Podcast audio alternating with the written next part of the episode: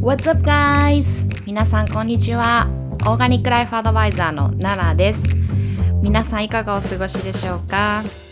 いつもポッドキャスト聞いてくださってありがとうございます。毎週月曜日日本時間ですね。ポッドキャスト更新中です。オーガニックライフスタイルっていうありのままの心地よく自然に生きるライフスタイルのコーチングをしているんですけども主に食や健康美容マインドセットをメインにこちらのポッドキャストではお話ししています。アメリカカリフォルニアロサンゼルスからナナがお送りしております。皆さんもうポッドキャストの購読はお済みですか？購読すると毎週自動的に新しいエピソードがダウンロードされます。ドライブ中や電車の中家事をしている時料理をしている時リラックスしながら聞いてくださいね。はい皆さんハッピーニューイヤー明けましておめでとうございます。ついにニューイヤー新しい年がやっとですね。皆さんはどんなお正月をお過ごしでしょうか？こっちはねアメリカはお正月っていう感覚があんまりなくてまあ結構今はこうコロナなのでまだねねもう1年経とうとしてるけどあの結構イレギュラーな感じではあるんですけども普通であれば、えー、12月31日の大晦日と1月1日の元旦を休むぐらいで、もうそれプラス例えば土日とかがそこに重なってたら連休になることはあるんですけども、日本みたくこう、あの、年末年始はゆっくりできるみたいなのはね、そこまでないんですよね。もう1月2日になったら、はい、もうすぐ仕事、学校みたいな感じで、はい。なんか、なので、結構本当にお正月は私にとって結構唯一こう、ホームシックになるっていうか、やっぱり日本のお正月が好きなんですよね。あの、おせち料理食べて、なんかこう、あったかいお雑煮食べて、なんかゆっくりして、あのお正月番組見てみたいな そうで結構なんかそうなんですよあのまあそんな私はですね、こう前回のポッドキャストを収録して、まああの年末の仕事を結構バタバタと済ませていたんですけども、12月30日になった瞬間ですね、多分今年1年やりきりすぎて、本当に動けなくなっちゃったんですよ。ね。なんか喋る記録もなくなってしまって、なんかこう、あの、なんていうの、こう全身の力が、あの、抜ける感じがすごくて、ソファーにずっと座ってたんですけど、なんかそれすらもしんどくて、なんか謎の感覚に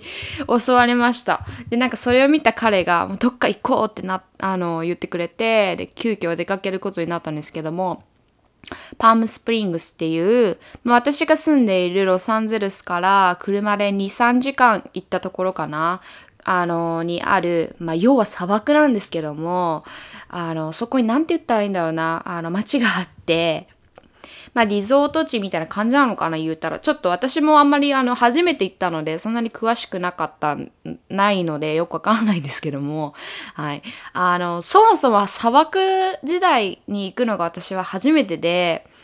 あの、結構びっくりしましたね。ラスベガスぐらいは行ったことあるんですけども、ラスベガスも、あの、超メインな、あの場所あの、ストリップのところしか行ったことなくて、本当にこう、あの乾燥しててこう草が生えてない水っ気っていうのが一切ないこうめちゃめちゃこうドライな感じがすごい新鮮だったんですけども、まあ、砂漠なので夏は本当に50度近くまで気温が上がるぐらい暑くて逆にこう冬は気温は一応下がるんですけどもそれでもこう日本とか他の場所に比べたら暖かいっていうか、まあ、20度前後はあって本当に過ごしやすいあの気温でした。で、そこで2日間、あの2泊ですね、ホテルステイして、まあ、ゆっくり過ごして、えー、まあ、年を、新しい年を迎え、昨日、あ昨日じゃない、おととい帰宅しました。もうね、すっかりホテルステイで心に余裕が満ち溢れて、あのー ふね、ふぬけていたので、本当にね、外に連れで連れ出してくれた彼に本当に感謝です。はい。そんな感じで、2021年、やる気に満ち溢れております。皆さんはどうでしょうか？もう2020年は本当にもう何だったのあれっていう、なんかこう何年後かに振り返って思うんだろうなとか思って、なんか2020年覚えてる？マジやばかったよねってこう会話する日が来るんだろうなとか、あの思ってます。はい。まあ、今日はね、新年一発目のえー、ポッドキャストということで、今年も突っ走っていこうと思っています。はい、今年もどうぞよろしくお願いいたします。ということで、まあ今日は何を話そうかな。ね、新年一発目だしと思って。で、まあ考えてたんですけど、リスナーさんから、あのー、風の時代について聞きたいっていうリクエストをいただいたので、あ、それいいトピックだなと思って、まあ、ここからどんどん、あの、時代の流れも変わっていくだろうなと思ったので、それにこう合わせて、それについてお話ししようかなと思ってるんですけども、まあ、結構私のポッドキャストとかをね、聞いてくださってる方は結構スピリチュアルとか、星とか月とか、そういうなんか天体の話、そういった話に、あのー、抵抗がない方が多いかなって思うんですけども、まあ、どんどんなんだかそういうね、あのー、どんどんこうスピリチュアルっていうのがスピリチュアルだけじゃなくなってきたっていうか、すごくこう理解できるもののあの感じになってきたっていうか、あの前までは結構スピリチュアルは浮ついた人の話のような感じで済まされることとかも、まあ今は少なくなってきたのかな。まあいい方向に向かってきてるかなって私は感じています。うん。で、まあさっき風の時代についてってポロッと言ったんですけども、あのー、まあご存知の方も多いと思うんですけども、そうなんです。はい。で、これは、えー、西洋先生術によるものなんですけども、えー、20年に1回の周期でグレートコンジャクションっていうものが起こると言われてるんですね。何それって思う方も いらっしゃると思うんですけども、そのグレートコンジャクションっていうのは、えー、約1年かけて星座を一つ移動する木星と約29年ほどで12星座をぐるっと一回りする土星がぴったり同じ位置で重なる時のことを言います。はい。なので、えー、要はその木木星と土星が毎回、まあ大体ですね、20年周期で、あの、ぴったり同じ位置で重なるっていうことなんですけども、それが、えー、先月、いや、去年か。2020年の12月22日に起こってるんですね。すでに。で、そのグレートコンジャクションが、まあ、これまでは、えー、地を司る星座で起こっていたんですけども、今回からは風を司る水亀座で起こるんです。で、これがですね、まあ、240年ぶりにエレメントが、まあ、月から風に切り替わったんですね。はい。今までずっと月だったんですけども、これが風に240年ぶりに切り替わりました。はい。で、まあ、エレメントっていうのは、あのー、先生術でこう定義とされている、まあ、この、あの、まあ、地球とか、この世の中を構成する元素のことを言うんですけども、これはですね、4つに分かれていて、火と月、風、水とあります。で、今まで過去240年は土の時代でした。で、土の時代では、まあ、金銭とか、えー、物質とか、えー、権威などが重視されています。いました。うん。で、それに対して今やっとこう切り替わった風の時代では、コミュニケーション、個人、知性っていうのが重視されるようになるのです。はい。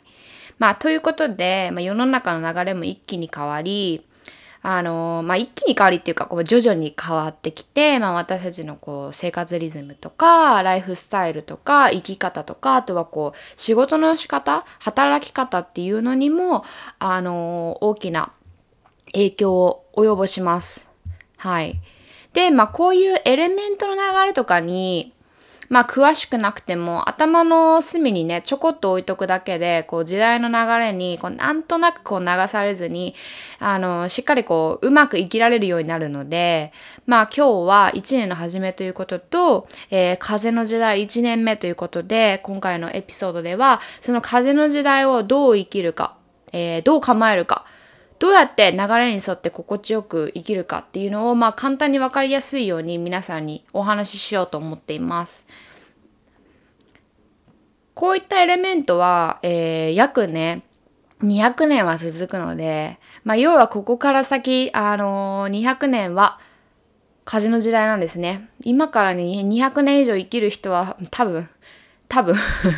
多分いないと思うので、はい。あのー、ここから風の時代だけと向き合っていくことになりますね、私たちは。うん。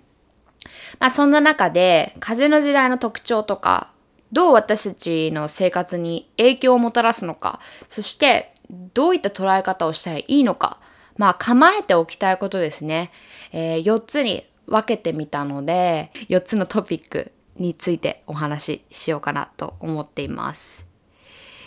はい。まず一つ目ですね。まあこれは何よりも衝撃ではないでしょうか。風の時代ではなんとお金が不要って言われています。お金って大切なものっていう考え方が、まあ今まではこう誰しもにあったと思うんですけども、えー、まあお金イコール富みたいなね、感じだと思うので、お金がこう不要な生き方ってイメージがつかないですよね。もちろんね、それがね、こう、あのー、今年から、この今この瞬間からこう、ガラッと変わって、もう今すぐにこう、お金が不要な世界っていう風になるわけではないです。はい。エレメントの流れとともに、200年かけてそれが徐々にこう実現されていくんですけども、うん。まあ今まではね、お金っていうものが何をするにも必要だったと思います。でも、もう私たち気づいてると思うんですけども、今やこうインターネットで何でも得ることができますよね。まあ良くも悪くもめちゃめちゃ便利な時代なんですけども、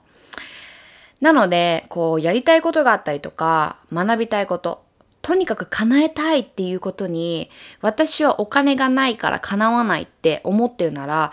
それはこれからは言い訳として捉えられてしまいます。はい。まあもちろんそういったこう夢とか目標をもう私たちが本気で叶えたいのかどうなのかっていうのいうのがねまあ一番大切ではあるんですけどもまあ言い換えればお金がなくても何でもできる時代になってきてるんですよね。でそれがまあどういうことかっていうと、まあ、自分の夢目標の叶え方っていうのは、えー、フレキシブルにこう自分でアレンジして変えられるっていうこと。うん、例えばの例を挙げると、あの、私は以前ニューヨークに住んでたんですけども、あの、ニューヨークに住んでた時に、えー、メイクアップアーティストの子とルームシェアをしてたんですね。で、その子は結構活躍してて、あの、パリコレとか、ニューヨークのファッションウィークとかに、あのメイクさんとして入って、すごい活躍してたんですよ。で、すごいキラキラ輝いてて、その時の私は、ああ、あのこの子みたいになりたいって、ちょっと憧れを抱いて、そう。で、その時にメイクアップの勉強をしたいって思い立ったことがあったんですよ。うん。で、まあニューヨークってこうファッションとかメイクの最先端じゃないですか。まあそういった環境で、こう学校とかに通って、まあメイクアップのライセンスとか、まあスキルっていうのを、あの、身につけようとね、まあいろいろ調べてたんですけども、ベストな学校に行こうとすると、で、私自身が当時、留学中の学学生だったっていうこともあって、その現地の、まあアメリカ人の子たちよりも、あの、費用っていうのが、いろいろこう、あの、足されてって、普通の子大学に通うよりも、思いっきり高い費用になってしまったんですね。でニューヨークってただでさえ物価がほんと世界トップ3に入るぐらい高いので、まあ、そこまでの費用をいきなり用意することもできなくて、まあ諦めなくてはいけませんでした。はい。でも今は、まあむしろその時もね、うん、あの、インターネットっていうものがありますよね。まあ情報が出回っていて、まあ、YouTube でえー、検索をかければ、私が当時勉強したかったメイクアップだって、もう山ほどもうビリオンと動画が出てきます。しかも無料ですよね。うん。まあ学校に通うことでのメリットはすごく多いと思うんですけども、まあ学、あのー、先生はまあ、クラスにつき1人か多くても2、3人ですよね。でも YouTube を使えば、もうビリオンもの人のスキルを見たり、学びを深めることが無料でできます。はい。まあ、ってことは、今までのこう時代にあったお金がないからできないは、まあ、そのせいにして、こう自分自身がこう、まあ、やろうとしてないだけであって、まあ、そのことに対して本気じゃないっていうことであって、うん。まあ別にお金をかけなくてもできる方法を探そうとするね、気持ちとやる気さえあれば、いくらでも学べて挑戦できます。はい。で、まあ今までのこう土の時代は固定概念っていうのがどこ行ってもつきまとっていましたね。こう私じゃできないとか、私じゃ絶対無理だとか、あの、できないっていう、もうとにかくこういったね、決めつけっていうのは土の時代の考え方です。なので、もう過ぎ去った価値観なので、今すぐ手放してください。はい。まあ本当にそれがしたいのかとか、まあなんとなくこう、物事を決めて、あの、しまうとか、そういうのはね、もうどんどん通用しなくなっていきます。なので、本当にもしあなたが今やりたいこととか夢があるなら、こう、まあ発信やら、まあ人に伝えるやら、もうとにかくそれを宣言とか表明するようにしてください。うん。まあね、人にこう自分でやりたいことを伝えるって勇気がいることだし、それが逆にこうプレッシャーになったりとかもするんですけども、あの、そういったプレッシャーは本当に自分の成長につながってくるので、どんどんどんどんあの人に伝えるべきです。はい。で、まあそして、まあ、富裕層であってもなくても、こう、チャンスっていう、あの、うん、オポチュニティは、平等に与えられる時代になってるので、まあ、いかにこうね、フレキシブルに、まあ、工夫して、自分のアレあの人生をこうアレンジするかっていうのが、まあ、めちゃめちゃ大切な時代になります。まあ今の状況の中で、こう自分のベストって何だろうっていうのを常にこう探して、まあ、夢夢とか叶えたい目標っていうのがあるなら、叶うまで、もう結果がね、どうこうっていうのは今は考えずに、とにかく集中して、うん、もうプロセスっていうのは気にせず、気になる物事があるなら、それに、それを叶えるためにどんどんどんどん行動していってください。もう風の時代っていうのは、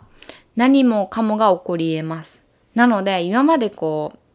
不可能、これはできない、不可能だって決めつけていたことも、あのー、どうにか、こう、可能になるような時代になってきているってことですね。うん。まあ今までの時代っていうのは安定があったので、まあ変化が怖いっていう人も多いと思います。まあ私も変化とか新しいことにチャレンジするっていうのはめちゃめちゃ怖いし緊張するし心臓バクバクしますね。うん。でも、本当にそれから逃げ出していたら何も変わらず、逆にそれに飛び込めば何でも手にできちゃうっていうことですよね。なので、皆さん、とにかくお金がないからチャレンジができないと思いがちな人や、うん、コストやあのお金っていうのが突っかかる方は、それって今までの固定概念じゃないかなってちょっと自分に聞いてみて、しっかりそれを明らかにしてから判断を取るようにしてみてください。はい。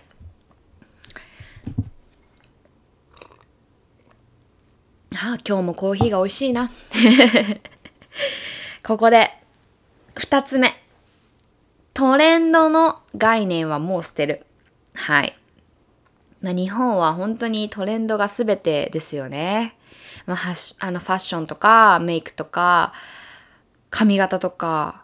あと何？喋る言葉？喋る言葉じゃないな。あの、流行語か。流行語とか。もう何もかも。本当にそういう、あの、要はいい意味でも悪い意味でも、今まではこう、流行るもの。まあ、要はトレンドっていう名の、えー、特定のものに縛られる時代でした。うん。まあ、何でもかんでもこう特定のものとか特定の形とか特定の場所とか、えー、なんか特定のこう、フレキシブルにものを考えられなくなってしまう、まあ強すぎる価値観とか、まあさっきも言ったんですけど、固定概念っていうことにね、あの、縛ら縛られるっていうことは、これからの、えー、まあ今からも徐々に手放していきましょう。うん。もうこれからは何でも起こり得る。時代になってきます。もう安定が安定じゃないっていうことは本当2020年でね、痛いほど私たち学びましたよね。あの、私もロサンゼルスに住んでいて、どんどんこうビジネスを占めていく光景っていうのも、もう目の当たりにしました。うん。まあ、というのも、こう、今までの常識とかモラルっていうものが、こう、覆されるようなことがですね、あり得るっていうことですね。うん。なので、これまではこう、当たり前だったり、えー、ま、トレンドだったり、その物事に対して、こういう形であるべきっていう、要はそのお手本みたいなものがいつしもこう存在してたと思うんですけども、まあそれが俗に言う縦社会でした。うん。でもそれが、えー、これからは、まあ、理性とか知性っていうのが優先される風の時代になって、まあ、物事に対してこうフラットな視点で見なければならない。うん。で、価値観も今までは一つの正しさっていうのを求めがちだったんですけども、それが、あの、多様化するようになってきます。まあだからといって、まあ今までの王道のね、あのデザイナーズのこうブランドだったりとか、もう、もうすでにこう強い価値観を築いている者たちがまあ一気になくなるわけではないんですけども、でもブランドものだからとか、トレンド、流行りだからとか、誰々がいいって言ってるからとか、そういったこう個人とか、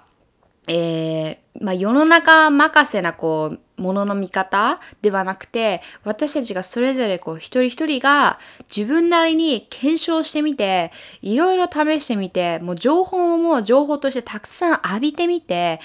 自分が、あ自分にとって何が価値あるものなのかっていうのをしっかりこう、選択していく時代になると思います。なりますね、これから。うん。で、まあ、そしてその物事が、なんで自分にとって価値があるのかっていうのを、まあ、そこまで考えなければいけないんですよね。うん。まあ、これをね、今聞いてて、え、私どうしようとか、なんか英語で wishy-washy っていう言葉があるんですけど、あの、日本語で、えっ、ー、と、なんだろうな、こう、曖昧な人とか、あの、自分でこう判断ができない人、すぐこう、どうしようどうしようって迷っちゃうような、こう、ものの選択ができない人とか、まあそういった人にいきなり判断力を持ちなさいってね、強要するような聞こえになってしまうかもしれないんですけども、逆です。うん。ここからは正解とかこうあるべきっていうそういった固定概念がどんどんどんどんなくなっていくので自分がユニークでいることが許されていきます。うん、日本って本当にこうユニークとか要は変わってる人っていうのが目立ってしまうような風潮だと思うんですけども、まあ、そういうものがこう徐々になくなっていくんじゃないのかなって私は思っていて私もね結構日本にあのー、日本にいると浮いてしまうので、うん、なんかもう大人になってからすぐアメリカに出てしまっているのでちょっとあのやっぱり変わってる部分はすごくあると思います。はい。あのーもっとね、これからはそういう周りの目とかを気にせず、まあ、周りが決めつけるものとか、世の中がトレンドして生み出すものっていうのを、あのー、まあ、それだけをこう気にせずに、あの、まあ、気にしないで生きていけるなって、まあ、私はウキウキしてます。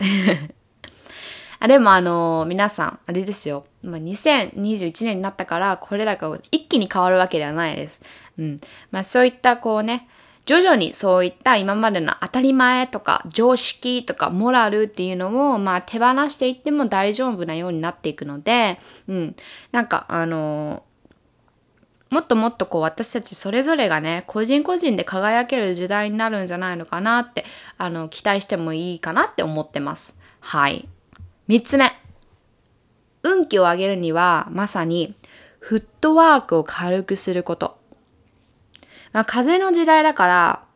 まあ、どんどん、その、ね、風、風という名のノリに乗って、あの、生きたもん勝ちです。うん。こう、地にね、足をついて、じーっともうこう、生きるスタイルはですね、もう古いです。あの、私もここ半年ぐらいで、ポまあ、ポッドキャストを始めたのもそうですけど、まあ、今までよりももっとこう、世の中に自分の意見っていうのを発するようになってきて、あのー、まあ、怖いとか、苦手だからできないって、まあ、思ってるからこう、挑戦しないのは違うなって思うようになってきて、何事もね、あのー、まあ、怖いと思う時ももちろんありますけど、挑戦しないっていう選択肢を取ることはほとんどなくなってきました。うん。なので、まあ、今までの価値観とか、こだわりとかが、あのー、まあ、勢い、勢いよく変わりつつあって、まあ、こうじゃなきゃいけないっていう、こう、頭でっかちな生き方は本当にもったいないなって、あのー、私自身も気づき始めました。本当になんか健康とか、食とかにめちゃめちゃあのうるさかった私なんですけどなんか本当に食べるものに対してもこう最低限のねルールとか、まあ、自分の中で決め事は作るにしてもそのやっぱりその決め事をたくさん作ってそれをしっかり、ま、守って食べて生きるっていうのはなんかどうもこう暑苦しくて。でなんかめんどくさいじゃないですか。で、なんかそう考えたらなんで私ってあんなにピッキーだったんだろうって思う時が結構まあ増えて、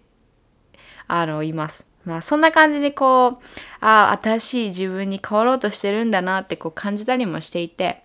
うん。まあ、今までだったら自分の中のこう固定概念だけで物事をこう表面だけで見てジャッジして、まあ本質っていうのを見極めようともしてこなかったけど、まあ信念をね、あの境目にこうチャンスに、まあそういったものの考え方っていうのは、あの手放してみて、何でもチャレンジするっていうフットワーク精神を意識してみてもいいんじゃないかなって思います。時代がね、変わるって聞くと、まあ、土の時代を生きてきた私たちは、こう、今までの生活を守ろうって変わりたくないって、まあ、怖いなって少なからずも思うものですよね。まあ、特に2020年は、まあ、コロナによってライフスタイルっていうのが大きく変わりました。まあ、私もね、安定をいつも願ってたんですけども、あのー、仕事辞めて 自分のビジネスをこう始めた瞬間、あの、元の生活に戻りたいっていう、こう、気持ちがですね、まあ、あの、そういう考えを持ってば、持って、持つ、持てば持つほど、こう、自分のやりたいこととか、自分のビジネスに、それが邪魔になるような感覚をですね、覚えました。まあそれ以降、そういう過去の心地よさっていうのを手放して、まあどんな選択肢であっても、あの自分が決めたことだからとこう自分自身をしっかり信じてあげるスタイルっていうのにこう切り替えができるようになって、で、そうなってくると本当にね、フットワークが軽くなって何でもこうチャレンジしたくなるような、うん、あの、ワクワクした気持ちで過ごす、まあ生きていくことができるようになります。皆さん、風って聞くとどんなイメージを思い浮かべますか？まあ空気とか、軽やかにとか、飛ぶとか、まあそういった感覚をですね、あの、しっかり大切にして、フットワーク軽くいきましょう。はい。次、最後です。四つ目。自分という名の価値を確立しよう。です。まあこれは、まあ私個人的にね、私の中でもすごく大きなテーマなんですけども、とにかくこう自分にしか持ってないものとか、自分らしさっていうのをとことん大事に、もう大事に大事に、もう本当にあの過保護に扱ってあげるってことうん。まあ、自分がね、こうよくわからず、周りに流されやすかったり、影響されやすいっていう人は、まあ、その影響の受け方とかだったり、その影響の受け道っていうことをちゃんと選ぶことが大切です。あの、なので、まあそういった方はこうテレビとかメディアとか、あの、そういうものばっかり見るのはおすすめしません。うん。まあそういったものはね、あの、まあ便利でもあるし、あの、いいことももちろんあるんですけども、やっぱりこう現代人の私たちの、あの、自分で考える力っていうのを鈍らせます。うん。で、あの、まあ、メディアのね、あり方もここから大きく変わっていくような感じもあるんですけども、うん。まあ、そんな中で、とにかく周りとか世の中、メディアっていうのに流されず、こう自分自身を確立させていくことが大切なんですけども、まあ、とにかくですね、何においても自分で何々をする。自分で何々を成し遂げるっていう、あのー、感覚がですね、基準になくてはダメです。うん、とにかく、こう、個人個人。あの、私たち一人一人が、それぞれがこう、輝、輝ける、活動できる時代なので、うん、とにかくこう自分自身をしっかり理解して自分自身で、まあ、自分の味方や自分の一番のサポーターになる、まあ、そんな感覚を持ってもう自分の好きなことをですね人目を気にせずもうとにかく発信という形で世の中にシェアしていく。うんで、もうこれからはもう発信っていうものはもう自分を確立する上でなくてはならない存在です。今まではこうネットビジネスとかで今までじゃないや。今では、こう、ネットビジネスとかで、こう、億とかビリオンとかをね、稼ぐ人もたくさん出てきたと思うんですけども、まあ、10年前とか20年前とかだったら、そんなの、え？オンラインでビリオみたいな。そんなの無理だってね、みんな思ってたと思うんですよ。うん。で、今じゃそれがね、こう当たり前のように、こうオンライン上でお金を稼ぐ人っていうのが増えています。うん。でもやっぱり今までのこう、あの土の時代の観点からすると、えー、好きなことを自分で確立して自分自身をブランドにしてでそれをこう世の中にこう発信して生きていくスタイルっていうのはかなりリスキーだしそんな夢ばっか見て生きていないでって思われたり言ってくる人もいるかもしれません。でももう、もうそういったね、あの言い訳は通用しない世の中になってきてるので、もう土の時代の生き方に残る人たちは、たちからはね、あのー、離れることが賢明です。はい。もう2021年、今年からはもう波動とともに生きることがとっても大切になってくるので、そういうこう、まあ土の時代っていうか、過去に生きる人たちと接することによって、こう自分自身の波動も重くなって、こう、まあさっきも言ったんですけども、風のようにね、こう軽軽くこう飛んでいくような感覚、こう風のようにスムーズに生きるスペースっていうのをどんどん落としていってしまいます。はい。なので、まあ、自分の名前とか自分の価値観っていうのを生み出す上で、まあそういった、まあ人間関係とかもね、関わる人たちっていうのも、あの、これからは、これからは気をつけていかなければなりませんね。はい。まあそんな感じで、風の時代に突入する上で、風の時代の特徴やどう私たちの影響あの生活に影響をもたらすのかそしてどういった捉え方をしたらいいのか、まあ、構えておきたいこと4つでしたおさらいすると1つ目はお金はこれからは不要な時代。2つ目はトレンドの概念は捨てること。3つ目フットワークを軽くすること。4つ目自分という名の価値を確立しよう。でした。はい。皆さんどうでしたか？まあ皆さんこう変化っていうのがねもうあの2020年っていうかここ1年はすごく多かったのでもう疲れてるよっていう方もいらっしゃるかもしれません。でも本当にあの私は諦めなければ私たちの人生はいくらでもアレンジできるって思ってます、うん、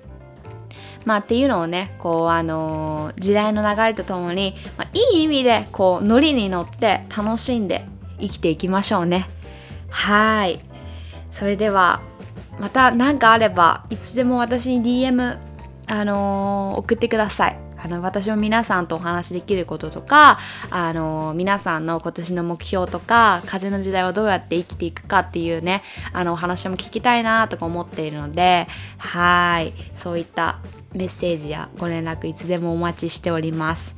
それでは今週1週間、今週1週間っていうか今年1年も皆さんにとって、えー、素敵な1年になりますように私もこちらから願っております。それではまたね。バイバーイ。